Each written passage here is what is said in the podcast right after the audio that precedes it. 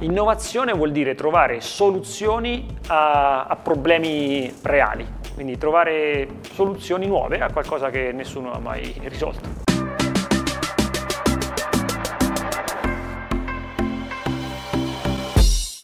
Ciao amici imprenditori, qualche giorno fa mi sono trovato a parlare della Cina e c'era una persona che credeva che la Cina fosse ancora il terzo mondo dove andare a produrre a basso costo. Sicuramente la Cina è un paese dove la manodopera costa molto meno che in Occidente, ma la Cina non è più quel paese lì. La Cina ormai è la nazione con la bilancia commerciale più in attivo di tutto il pianeta. Ogni anno ha circa quattrocento miliardi di dollari di surplus, cioè vuol dire che quello che esporta supera di quattrocento miliardi quello che importa. E chi pensa che l'esportazione della Cina siano i soliti oggetti a basso valore aggiunto forse dimentica Huawei, una superpotenza dell'elettronica che sta combattendo per il dominio della tecnologia cinque G, oppure dimentica che il settanta per cento dei pannelli fotovoltaici del mondo sono prodotti in Cina, oppure dimentica che le cosiddette terre rare, un componente fondamentale dei superconduttori della Silicon Valley, vengono prodotte per il novantacinque per cento proprio in Cina. La Cina è passata da essere la fabbrica del mondo dove le persone, piuttosto che morire di fame, preferivano lavorare per pochi dollari al giorno costruendo i prodotti low cost per tutto il mondo, in una superpotenza mondiale che proprio grazie al lavoro duro e agli investimenti colossali in infrastrutture non sembra affatto destinata a rallentare. Nonostante magari quello che qualcuno ci vuole far credere parlando della possibile bolla immobiliare cinese o delle rivolte innescate ad Hong Kong. Ma quello di cui volevo parlare in questo video non è tanto la situazione economica della Cina, bensì l'impostazione del proprio ciclo produttivo. Ehm, fino a cinquanta anni fa non c'era non c'era molta scelta. C'erano le fabbriche che tendenzialmente nascevano dove aveva sede l'impresa, eh, molto spesso vicino anche a, alla casa dell'imprenditore, oppure a ridosso delle grandi città. Poi sul finire del Novecento si è passati alla delocalizzazione, pensando di ottenere maggiori margini spostando parte della produzione in luoghi ritenuti più adatti. Ed è così che intere filiere produttive sono state spostate in paesi dove, in paesi dove la manodopera era a basso costo.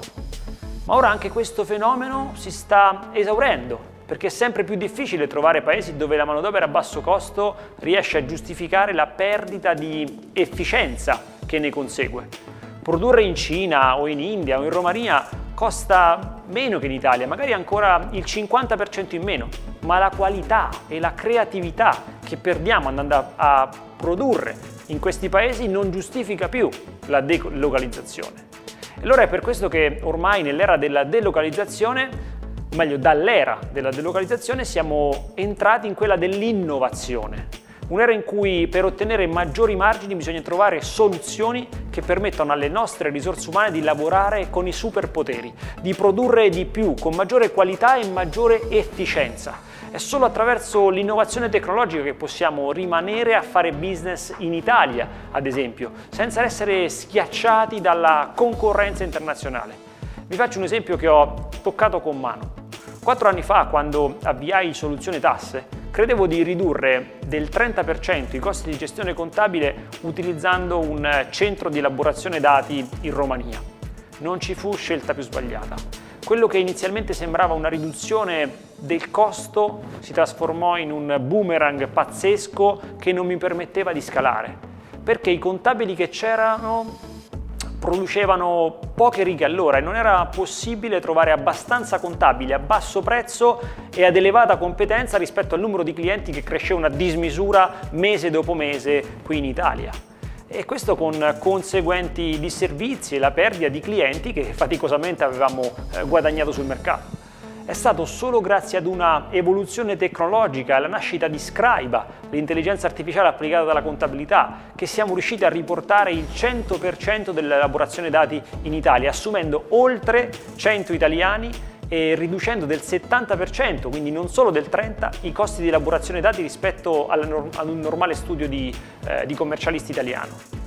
Per concludere, quindi, se abbiamo un'azienda che produce, lasciamo perdere la, la ricerca di paesi dove le persone lavorano ancora a due dollari all'ora ed iniziamo ad analizzare i nostri processi di lavoro, a capire in quali ambiti possiamo applicare robotica ed intelligenza artificiale per rendere i nostri collaboratori ancora più efficienti.